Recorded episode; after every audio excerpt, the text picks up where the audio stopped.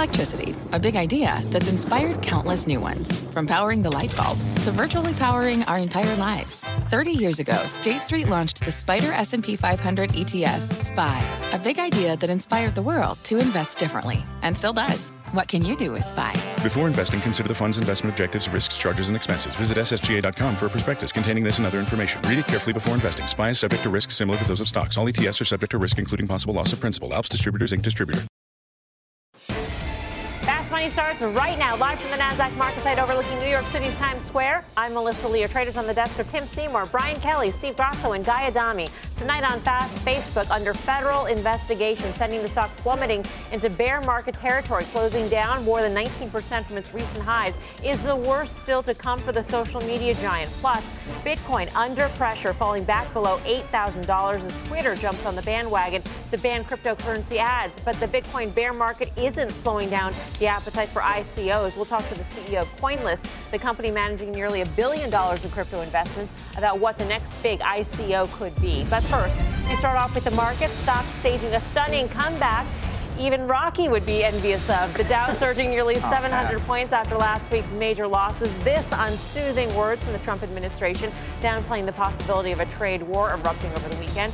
And the market leaders coming back with a vengeance. Tech and financials both soaring. So, is the worst of the selling over? Can you trust the rally, guy? Well, a couple things. That might be one of the top five worst songs of all time. oh, I, know oh, you I don't just, know about no, that. I'm Survivor came back with another one for like Rocky Seven. So Equally I mean, lousy, oh, but the best movie of all time. Anyway, Godfather. Let's get on. I, I totally back digress. on point, no, quickly, please. quickly. So, can we go back, quickly back in time? On Thursday, Steve Grasso at, at 5:30 sauntered over to that telestrator. I don't know what we call it anymore, Plasma. but he said a key level for this market to watch was 25.88 in the S&P or thereabouts. Where did we close on Friday? Basically, exactly that level. Huge level for the market. On Friday, we said. No idea which way this market is going on, Mel. No clue whatsoever. But what we did say is once it starts to move, don't fade that move. Be it lower, don't try to buy it. Be it higher, don't try to sell it. And this market closed on the absolute high today. Now, what does it mean for the next couple days? Tony Dwyer is going to be here. My sense is he will be bullish. He's right to be. I still think there are tremendous headwinds in the form of the Fed and a lot of other things going around. But in terms of just um, speed in which the market can move, I think the next couple days will continue to be higher. What do you think? So we had a couple of days where we were saying what was the biggest market story? Was it rates? Was it uh, tariffs? Mm-hmm. Uh, was it Facebook? So today you saw the tariff trade or that sort of you know move into the background, but we probably should have had that move into the background on Friday when you have Trump come out and say I'm going to veto that spending bill. Then what did he do? A couple hours later, he signs the spending bill. So do we really need? We've been talking about bark, all bark no bite. Are you saying you don't you don't believe that this administration means what they say? Because because in fact, I'm I saying think that I think it's a negotiating it more than ever. I, I, think it's a negotiating tactic. We've all talked about this. It's not this is not breaking new ground. I think it's a negotiating tactic. How deep is that? Is, remains to be seen. But Mnuchin comes out, sues the market. Well, why wouldn't Facebook, that be something that we can't trust? Oh, How do we know? Yeah, that? I'll take the other side of that. Yeah, I, well, I mean, Mnuchin's comments, uh, I'm not sure that Mnuchin is, is crafting this policy. I, I, realize he's the Treasury Secretary, certainly on the inner circle, but he's not the one that's been well, we've already uh, seen most back vociferous off in terms of trade policy. We've already seen them back off of NAFTA. We've already seen them back off of steel. We've, we've seen the carve outs. So we've already seen what Trump is willing to do and what, what he's not willing to do. And we saw it on Friday where he said, I'm going to come out and I'm going to veto that spending but bill. isn't that slowly and wearing the later, market he down? signs I it. realize we had a great day today, and I think it's important to actually talk about, you know, both sides of the market, which we always do here. But I mean, um, I, I, still think that if it was Friday, we'd be talking about four or five things that you highlighted, that we always highlight, um, that I, I, think are important. I think the administration is starting to wear down the market. I think the lack of predictability is starting to wear down the market. I think this administration has done phenomenal things for the market. Let's be clear. Uh, part of this is that I think there is some fear that some of that stuff is coming undone and that they're not going to get more done. That, that's that's where I fly on. Well, Well, there's I'll no you- way. There's no way of predicting what the Chinese will do. And with what's different from NAFTA is that they can't carve out exclusions with a deal just with China. I No, they mean, can back whatever off, it is, though. it They is. back off you whatever. think They Trump's can going to back- back but? I'll tell you what, if I you think look they're at- working behind the scenes with China. They could think- be, but I we don't know. If we you look at what the as they need markets did today, right? Let's look outside just the U.S. You look at the European markets, which were the hardest hit on these trade wars. DAX hit new lows again today. All the European markets looked horrible today. So maybe we get a rally here in the U.S. Maybe it's good for a couple days. Maybe it's good for a week even. We've had a tremendous sell off. Wouldn't surprise me to get a snapback rally, but I don't think the danger is over. You need to be very careful here. I'm not saying we're completely out of the woods because we still have technical damage I that just, we have to I, undo. but We're you keep saying below- this. You keep saying that you have to. 100-day They're backing average. off. How do I know that backing off means backing off when being being hard nosed? So are we are we are we inherently saying that it was the headlines about the trade wars and about you know the the he- 100%. that There's no- with the market. if so if tomorrow, if tomorrow we get any sort of headline saying things are breaking down or Beijing issues some sort of strong edict, Straight down. straight Right. down again. Yes. So there's nothing else that causes. This I think it's Facebook and it's 669 China. point. No, I, uh, look, let's not forget that we had a Fed last week on Wednesday. It seemed like they thread the needle. This is a term we like to use. I I mean, there's no question that Jerome Powell was hawkish on the economy. He upgraded 2019. He upgraded 2020. He basically said, "Hey, look, I did. We made one rate hike here. We can do whatever we want at the next one. We're only going to talk about this one." So, uh, look, there, there's the same issues that had this market unnerved are still there with volatility. That you know, you talked about volatility falling. I expect volatility is going to be around 20 for the next decade, like it was for the decade before the crisis, before central banks got involved. That's what it's going to be. It's interesting. Volatility came back to this market in early February, long before. And I don't know. I didn't know how to spell tariff. Then I'm always concerned if it's two R's, one F, or one R, two F's. I think yeah. it's two F's. Two R's, two You know how to spell Tennessee? Or both. I think I do, but that's that's not important right now. Anyway. But my It's a point similar is, you know, problem this there. market started getting volatile and started going lower long before we had any of the, the whiffs of tariffs. So my sense is, I think this is sort of what Tim and BK are saying. This has got a lot more to do with than just tariffs. I think there are headwinds out there. But in the short term, given that we held exactly where we needed to hold on Friday, I think you can see a bounce over the next couple days. How about this? If you don't get the sell off in the next week, Timmy and I were talking about this last week. You have end of quarter, you have end of month. If you don't get the sell off before earnings start kicking up, I think you missed that needle. You missed that. You cannot thread that needle any longer with the sell off. I think you, have the tailwinds of corporate tax cuts. I think it's going to be very hard to not. Even think if we if. I we mean- make it through the next week, if we make it through end of quarter with understand no sell off, then, we're, then this- it's this off to the races. I think this week you could have the ability. I don't think we're out of the woods. I think you have the ability to break down. If we break that 200 day, and now it's a shortened holiday week, so you never short a dull market, but we have an ability to break down substantially today, maybe the following week. But after that, I think you got tailwinds of earnings. It's going to be kind of hard well, to sell Well, you have tailwinds of earnings as long as there's not a trade war. I mean, again, that's what it comes back to because we're looking for earnings growth. But if companies can't grow because there's a trade war, then you won't have that. The market will reprice what those earnings are going to be. I mean, to me, it's, it's just so obvious. The trade war is what is driving this market. Yes, we had these other things and it started, but what is the immediate driver of this market? It's the trade war or lack of a trade Look, war. you know, the, the trade war, if we had gotten it two or three, month, three months ago, I don't think the market would have responded the same way. I disagree a little bit with what you're saying about Europe because, I mean, emerging markets were up 3.5% today. 3.5%. So these should be most affected by trade and they should be the higher risk markets, even though I, I think. You know, there's no question that Europe has been trading poorly. I think some of this is just related to the dynamics politically there. Also, concern about the strength of the euro, because if anything, I think the euro wants to go higher. All right, for more on today's epic comeback, let's bring in one of Wall Street's biggest bulls, Tony Dwyer, Chief Market Strategist at Canaccord Genuity. Tony, always good to see you. Great to be here, Mel. Thanks for So having bullish, me. I guess. Well, no, it's um, our call's been for volatility in the first half, and, and to what Tim just said on on the trade wars. I absolutely don't think the trade wars had any more to do with the downside than labor inflation from the January employment report had to do with kicking it off. You had a ridiculous level of bullishness in January, and that's why on the show we were talking about a correction. Think about this. Only 12% of investor intelligence newsletter writers were bearish in mid January. Negative news sells. When's the last time you turned on the evening news and it was a dad pushing his kid on the swing or a mom, you know, tucking the baby That'd into nice, bed? It's always negative, negative, negative sells. To only have 12% of newsletter writers bearish, when that's how they get paid is to scare the hell out of you, is kind of an amazing thing.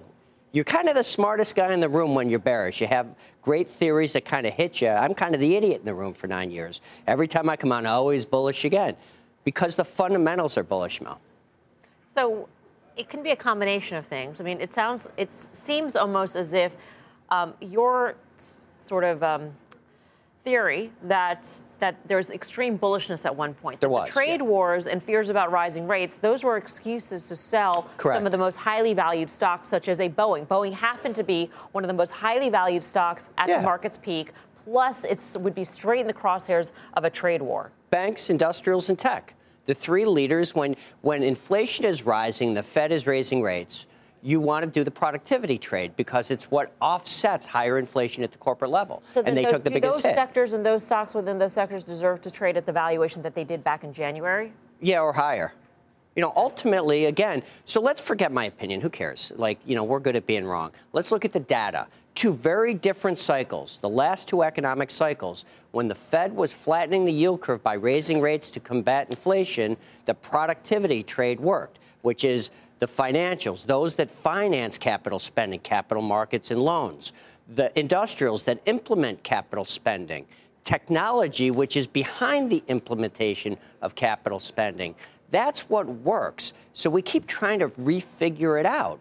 You had an extraordinary level of bullishness that created what we called a shock drop at the time. I can tell you from our desk, everybody's kind of looking at each other like, well, what do you do? You had 2,000 point days in a row. The VIX ramped to a historic degree. Nobody did anything. So guess what? You typically, when that happens, you bounce median of 5% when you exclude 2008 because we're not in that situation. And then you retest the low. Typically, you break it. We broke it in a few sectors. So uh, ultimately, this is kind of normal human. It's about human nature. And trade wars is the excuse. Well, so let me ask you this. I, I noticed in your notes you're saying you have, I think, 20% revenue growth for the S&P 500. 20% earnings Earnings growth for the Yep. S&P 500, target of 3,100. What of the factors that we've talked about, trade wars, uh, Federal Reserve, or Facebook or Google, or any of those kind of ex- external, of those, which of those causes you to revise that 20% earnings per share growth? At this point, you would have to have an Armageddon like shutdown in economic activity by small business and corporate America to do it. And, and the valuation argument's a terrific one because I get it back a lot. Like the market is discounting, it, it's, it's at a high PEs valuation, are- and are- PEs are going to contract, but they have. because you're at 17 times. right, they're high. cheap. And they're high. But if you look at it from a, a PE standpoint, your valuations are at about 17 times on this year's numbers. So you have to have a total fail of this year's numbers or you've already had the multiple compression. If you stay right here at the end of the year, you're going to be at 17 times. So you have what? What did we have yet as of Friday? A 10% er- drop in the market and a 20% kind of a almost a lock earnings gain. That's kind of a tough one to say. I got to be a seller. Down 10%. It's seven and a half percent up. We were on the show, all of us, talking about how wow, this is too much. It's got to pull back. We we came back not just at a full 10%. So where are you stand? Where are you on the S&P 500 target? I'm at 3,100 and probably too low, Mel. Sounds crazy. Like, how could you believe that? You're uh, top on the street at 3,100. The con- when I put out the What, 150, what is that upside that you're not accounting for in 3100? it's What is earnings. that? I'm at 155 You in think earnings. There's only upside risk to earnings right now. When, well, when I came out with my 155 estimate after the 21% corporate tax cut, I was high on the street by nine bucks. From, Con- how much did you upgrade to? 8.8 percent. So, um, so everybody was at 146. I went to 155. The street is now at 157. And I still think they're too low because there's no margin expansion in there. The impact of buybacks, the capital spending, productivity enhancement. Listen, this is going to end so badly, but that line has killed more portfolio managers than it's different this time because you tend to do it too early. It's just too early. What, we did a study that showed, let's say you invert the yield curve tomorrow, our big indicator, right? Your median gain is 21% over the next 18 and a half months, and your recession begi- begins 19 months later. If you look at the last three cycles, which were levered cycles like this one, it was more upside and longer before peak and recession. Tony, thanks. Thanks. Tony Thanks for having Fire, me. Mel. Canaccord Genuity. Beginning of the year, Tony came on and said this is going to be your volatility. Said you're going to see a sell-off before we get to my 3,100 target. You saw it in February. Market bounce. He said, you know what? It was too tidy. We're going to have a retest. We had a retest last week. So if you didn't listen to him then, why wouldn't why wouldn't you listen to him now? He's been absolutely spot on. Listen, I still think there are tremendous headwinds. We might disagree in terms of the economy, but in terms of the technicals, I think the market did everything he wanted to do on Friday. Is there a possibility that analysts might actually ratchet or, or companies might take some of their estimates down?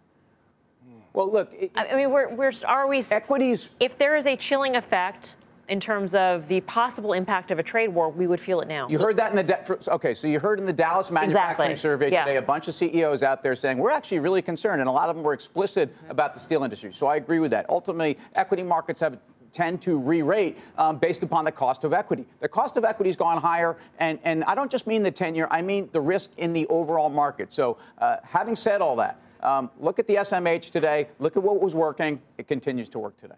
Coming up, Facebook flirting with bear market territory as the Federal Trade Commission says it is investigating the social media giant. The traders think there's more pain ahead. Plus, volatility is back, and despite today's rally, a number of stocks in the S&P are getting thrown out with the bathwater this month. When you find out what they are, you might just be pressing that buy button. And later, while Bitcoin cools off, the ICO initial coin offering market is on fire. But are ICOs really safe? We'll hear from the CEO of CoinList, Andy Bromberg, about the crowd sale of cryptocurrencies. You're watching Fast Money live from Times Square in New York City. Much more fast right after this.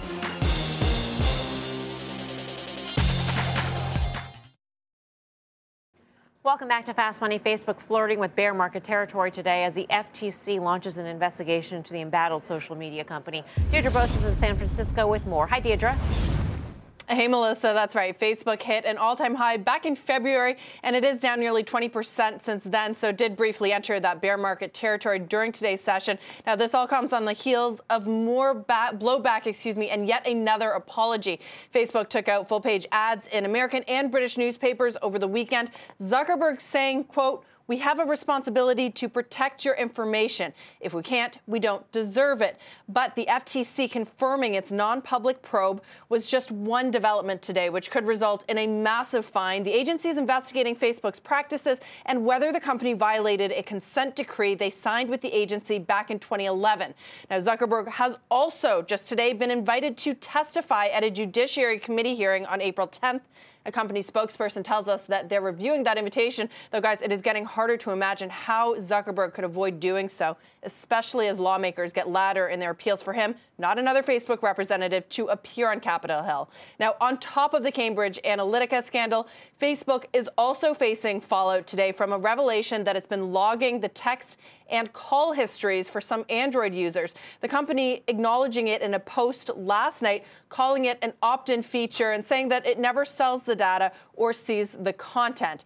Now, shares of Facebook did finish the day higher along with the broader market, but big still remain like will advertisers stick with the platform? So far, guys, a handful of smaller players backing off. We'll see if bigger players like P&G and Unilever follow suit. Back over to you. All right, thank you, Deirdre. Deirdre Bosa in San Francisco. If you just took a look at the chart of Facebook today, it was a heroic reversal, right? It was about a 9, 10% uh, reversal from the lows of the session. What would you say if you didn't know about any of these other headlines and you only saw the chart? Right. Well, I said it on Thursday, and I was mm-hmm. wrong. I thought Thursday and Friday, in terms of the volume we saw, the stock traded 130 million shares, which was ridiculous volume for Facebook. And I thought 160 that it held was a big level. Traded down to 149 today, as you alluded to. So I missed that one, but it came all the way back, and it's 160 now. And I'll still say the same thing. You know, Facebook will grow 22, 23% earnings growth, trades at 19, 20 times forward earnings. Valuation is reasonable. I don't think people are leaving. I don't think advertisers are leaving.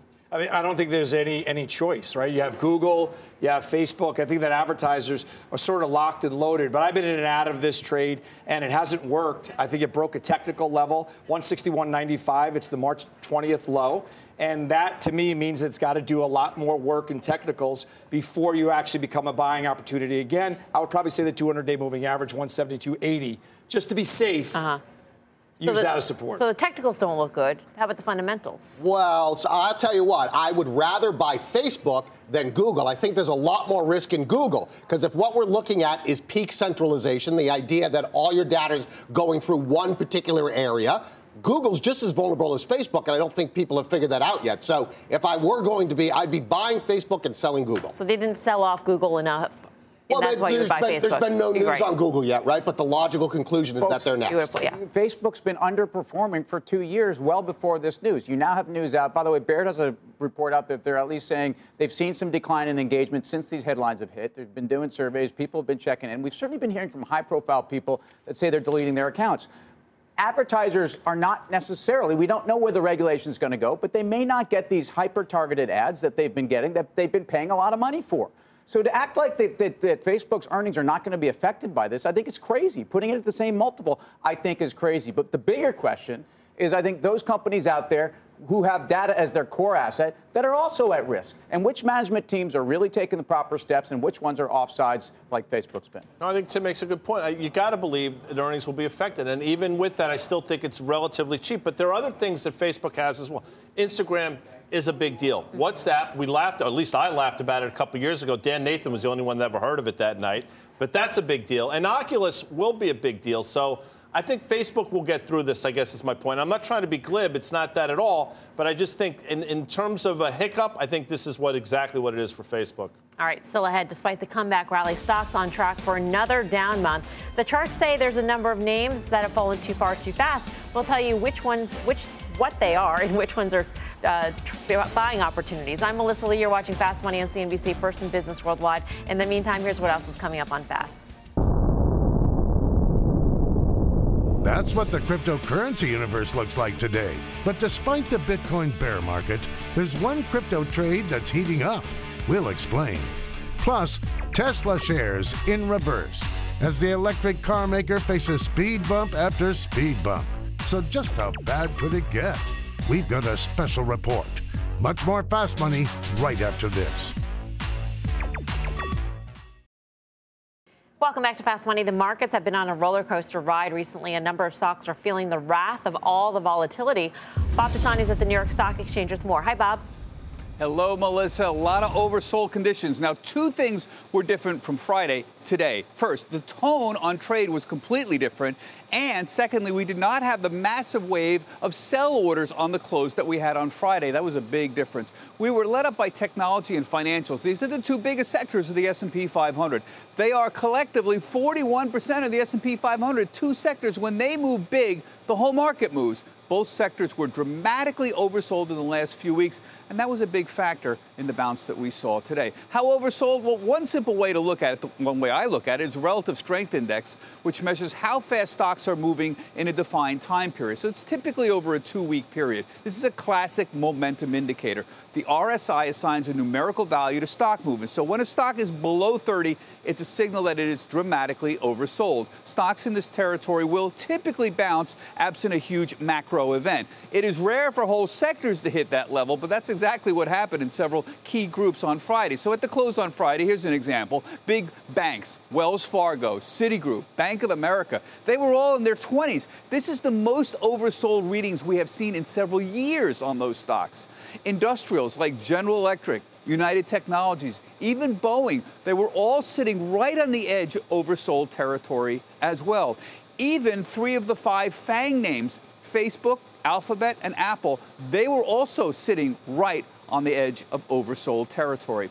Now, another big help for the markets is that for the second time this year on Friday, the S&P hit its 200-day moving average. That's a key technical indicator, and it bounced. The market bottomed on February 9th when that happened, and it appears to have bottomed today. So you get a reversal of the tone on trade, and you get dramatically oversold conditions, and you get the kind of big move we had today. Melissa, back to you. All right, thank you very much, Bob Pisani. So let's trade some of these names. Um, are these buying opportunities? What struck me in that list was General Electric was down on today. the edge of being oversold. Yeah, still was down today. And it was down yeah, today. And, and I think there are stories that are going to have trouble bouncing in any environment. And, and back to what Bob said, the S&P as an entire index had a 22 nine-day RSI. Some people do 13 days, some people do nine. It doesn't matter. It was way oversold. Um, I think uh, going back to semiconductors, classic case of if you sold Intel on Friday, you're hating it. You are cutting your flowers and you're keeping your weeds. This is one of the great companies out there at a decent valuation. I got back in there today. Well, for me, I think probably the best risk reward of the names that Bob mentioned is Boeing because you know exactly where your stop out level is. We've had two lows here around 320, 319 or so, so I'd go there. But also Netflix, which wasn't mentioned, part of the FANGs, actually relative strength was pretty good relative to the market. I know we're disrupting the game, but I agree with BK on the Netflix, even though it wasn't It's part no of the game game. being played. What's the game? So Yeah, we're uh, just I'm- picking stocks, Steve. I'm doing it up here as, as normal, as normal. Lee, normal Lee. All right, So go I ahead. would buy. I would Who's be a buyer Lee? Bank, Bank America. So let's go under the XLF. guys. So uh, a KRE, Regional Banking Index, has outperformed the XLF. But I looked at Bank America last week. Looked like it was forming a double bottom. Reacted well today. I would think about adding some financials. By the way, guy, you're playing a game but- right now with Steve. Play a game. So you know. We're not playing any game. We're Would not playing rather- any game. This is not a game. Tim shut up? Serious Yes. business here. I mean, you know, that's not going to be easy to Which do. Which oversold stocks Bob had mentioned Do you find a buy? Boeing, I think, is Okay. the, to me it's the most interesting one. And they report, I think, on April 16th, they're about. I mean, the valuation, which was concerning, is now not nearly as concerning after they revised guidance last quarter. So you're talking about a stock that's probably trading close to 20 times forward earnings. Tremendous balance sheet. I don't think this whole China tariff thing is going to get that many legs. That's been a concern. So I think Boeing, out of all the names, is the most interesting. Right, still ahead. Tesla seeing a huge reversal today, ending up nearly 1% despite fresh concerns over deliveries. Shares have been stuck in reverse all year, but are there any signs of a turnaround? We will explain. Plus, crypto getting crushed today as all the major coins plummet. Despite this move, there's one area of the crypto market that is still booming, and it could shake out to be the biggest trend this year. We've got the details. Much more fast money right after this.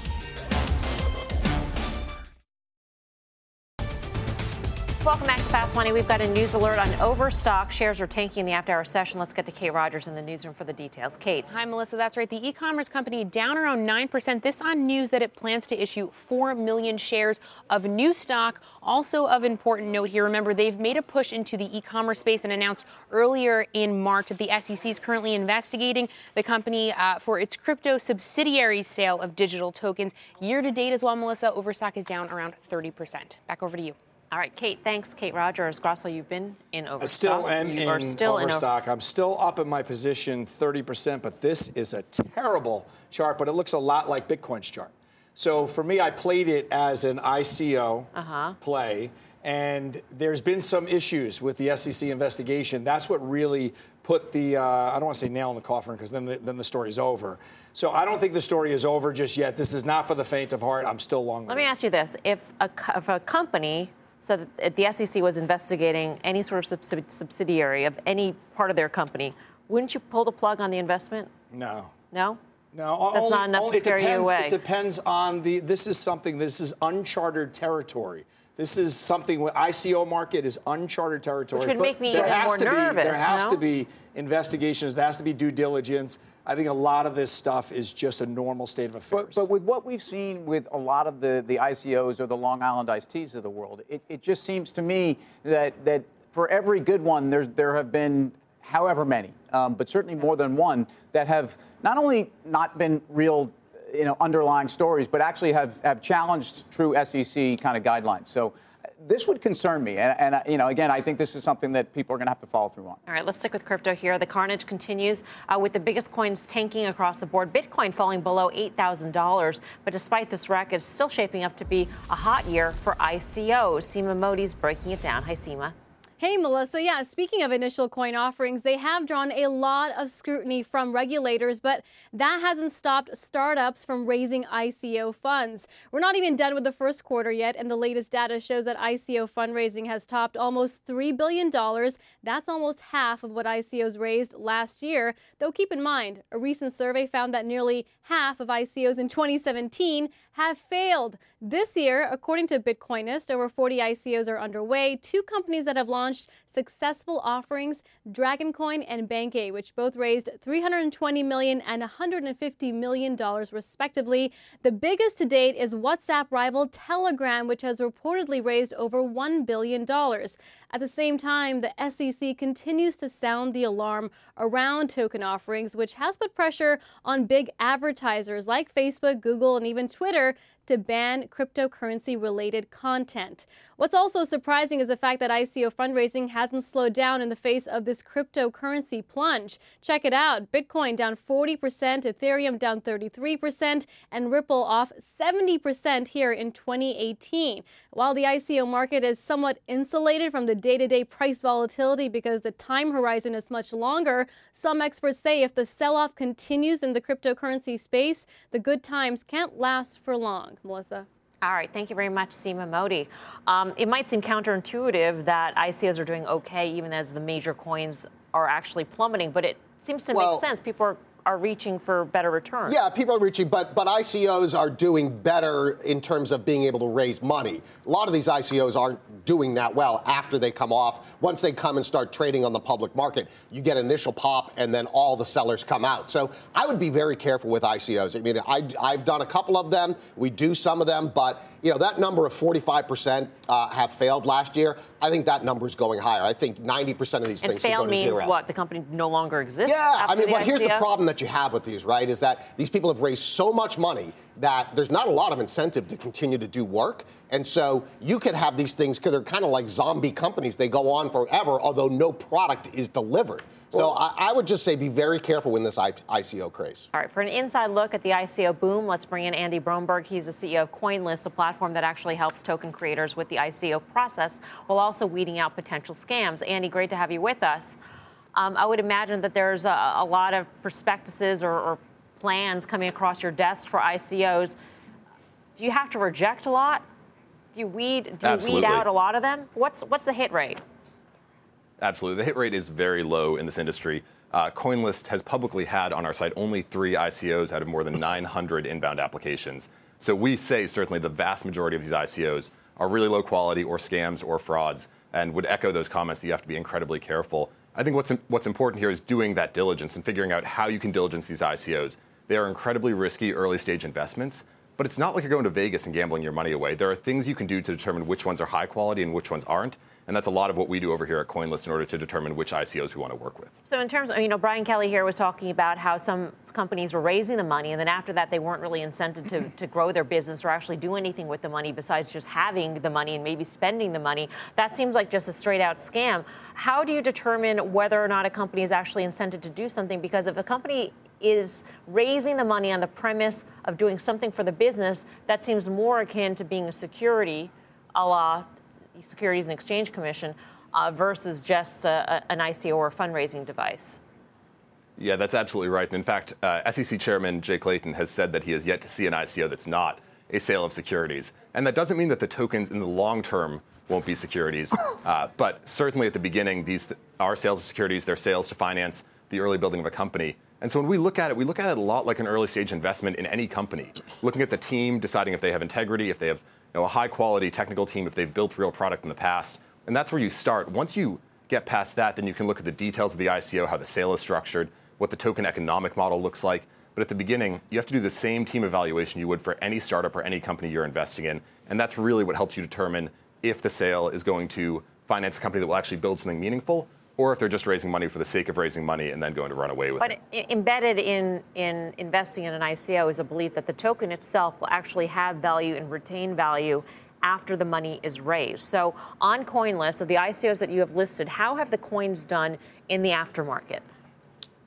Uh, so actually, of the coins that we have worked with publicly at CoinList, uh, none of them are trading yet. And I think this is a really important consideration. They're all uh, still working towards building their live tokens and, and launching their networks.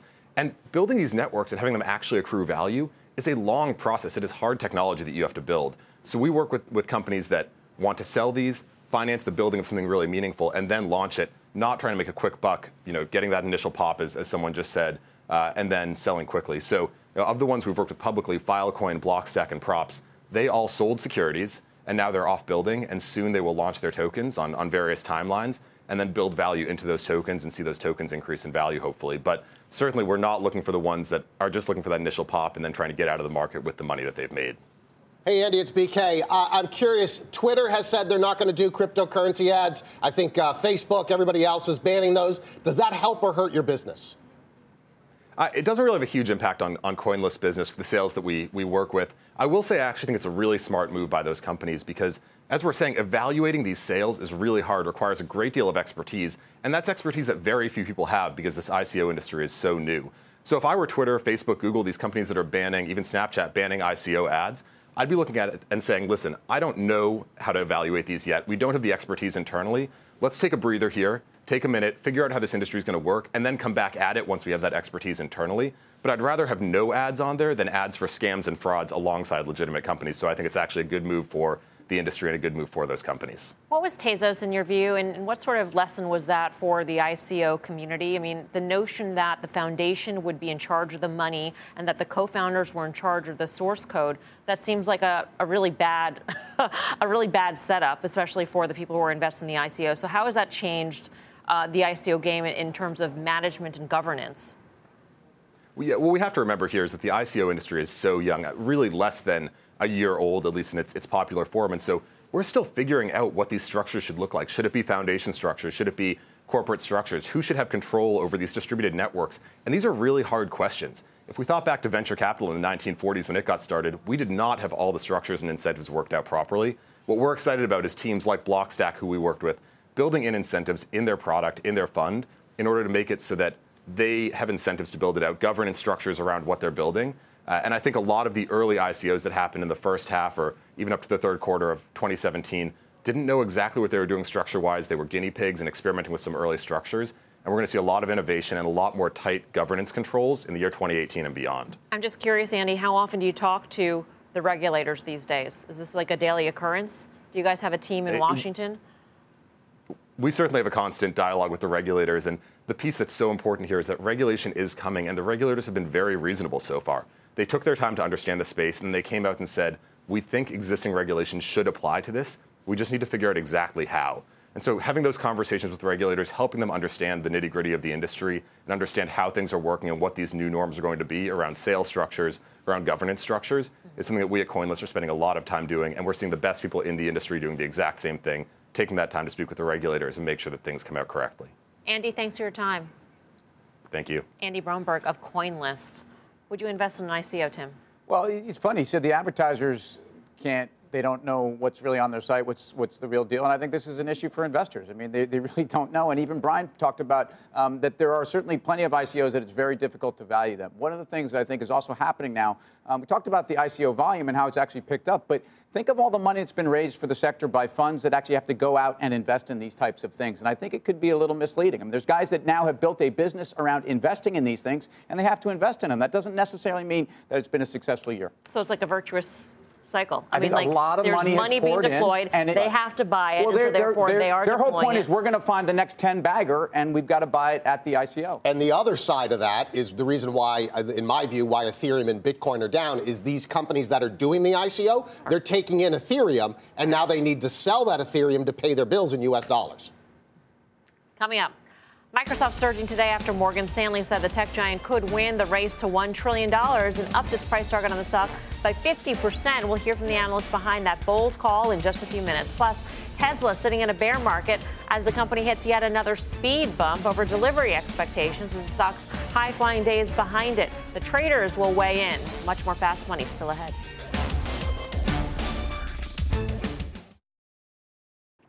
Welcome back to Fast Money. Shares of Tesla seeing a big reversal today, but the stock still parked in bear market territory after a slew of negative headlines. So, what is wrong with this stock? Phil LeBeau is here on set to explain. Hi, Phil. Hello. Well, we're all waiting for next week. Let's just cut to the chase here. That's really the story behind Tesla, and we'll talk about that in a little bit. But there has been some news over the last 24 to 48 hours. Let's start first off with Elon Musk test, uh, test twi- twittering. Twitter. I can't even type tweeting there we go. Tweeting over the weekend that they're going to slow down deliveries to Norway because they're having some problems managing those vehicles coming into the country. They also uh, announced that they have got an order for 20 semis from FedEx. FedEx, the latest shipping company, to say, yeah, look, we'll take some of those electric semis when they finally are delivered after 2020, 2019, 2020, about there. And finally, they're awaiting Q1 deliveries. That's why when you take a look at shares of Tesla, as they move lower, increasingly you were hearing from analysts, you were hearing from those who track the company.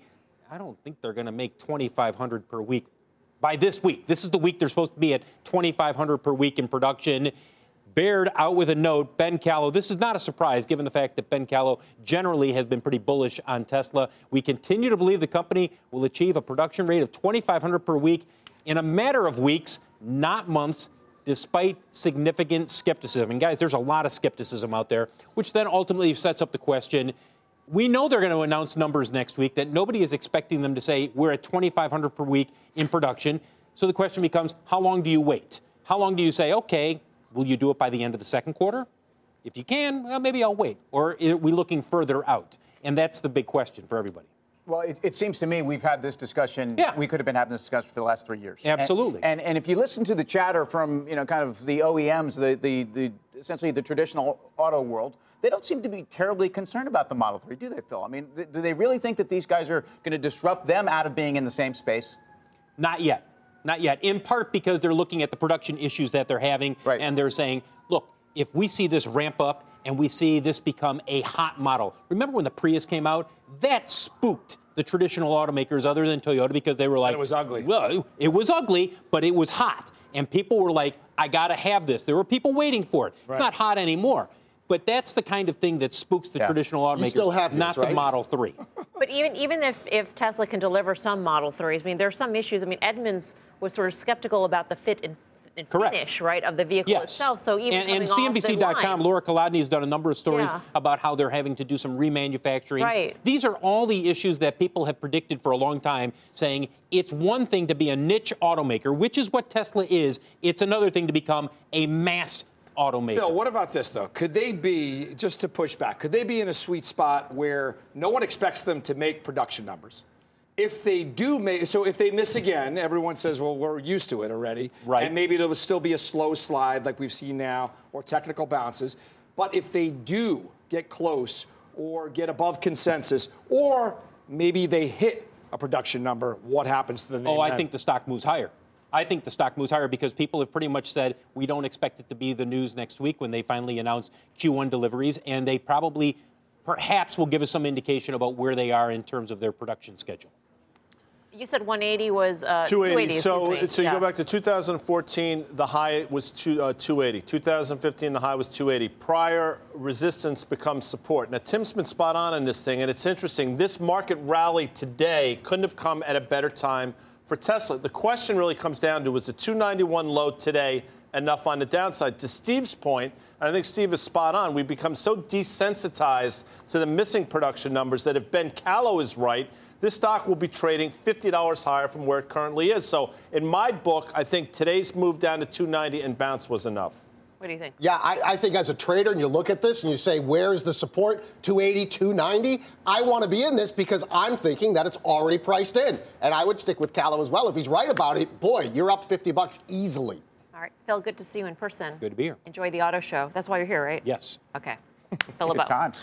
Coming up, Microsoft soaring today after Morgan Stanley said it could reach $1 trillion in market cap in the next year. So, what has them so bullish? We'll hear from the analysts behind the call. We are live at the NASDAQ market site in New York City's Times Square. Do not go anywhere. Much more fast money still ahead.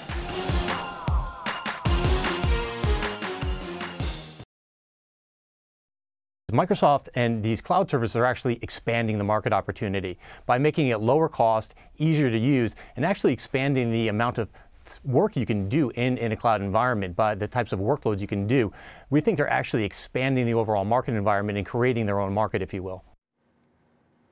That was Keith Weiss of Morgan Stanley earlier on Trading Nation after raising Microsoft's price target to 130 from 110. Weiss explaining that Microsoft's cloud business could ultimately propel the tech giant to $1 trillion in market cap over the next 12 months. So with Microsoft hitting 706 billion in market cap today, it has officially joined Apple, Amazon, and Alphabet in the race to $1 trillion. Could Microsoft actually finish first, Tim? Of course they could, but I don't think they will. And I think their, their space in the public cloud is just amazing what they've done over the last four or five years in that space. Um, I think they're going to need some new innovation. In fact, I think competition gets more severe for them. Apple's got a healthy head start, and although it's not been the best of times in the last couple months for Apple, I actually think they're reloading the gun.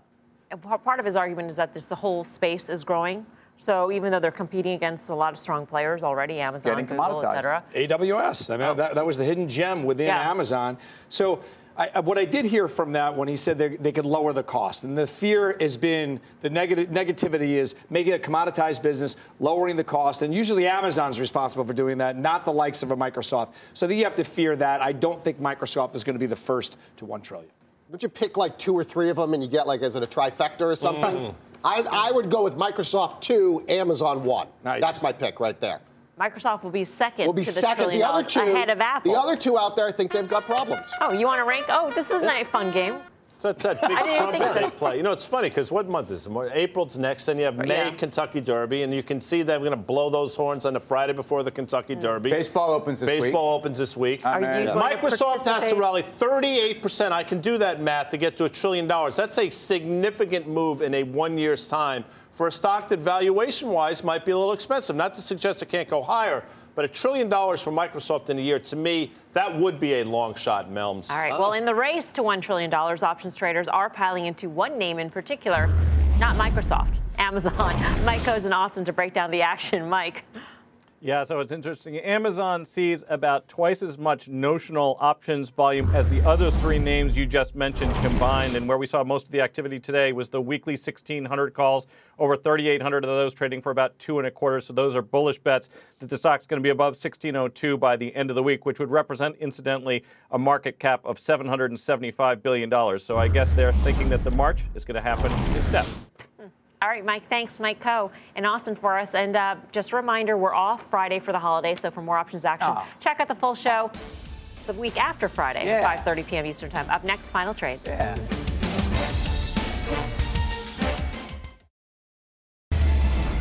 Final trade time, Tim. My baseball roto draft tonight, Mel. XLF. Ooh, yippee. BK. Nvidia, NVDA, you buy that one. Grasso. Sell Micron, lock in profits. Time to go down. To, Tim, I, to Tim, I say dime, and then I say AMD. I'm Melissa Lee. Thanks for watching. See you back here tomorrow at 5 for more Fast Money. Meantime, Mad Money with Jim Cramer starts right now.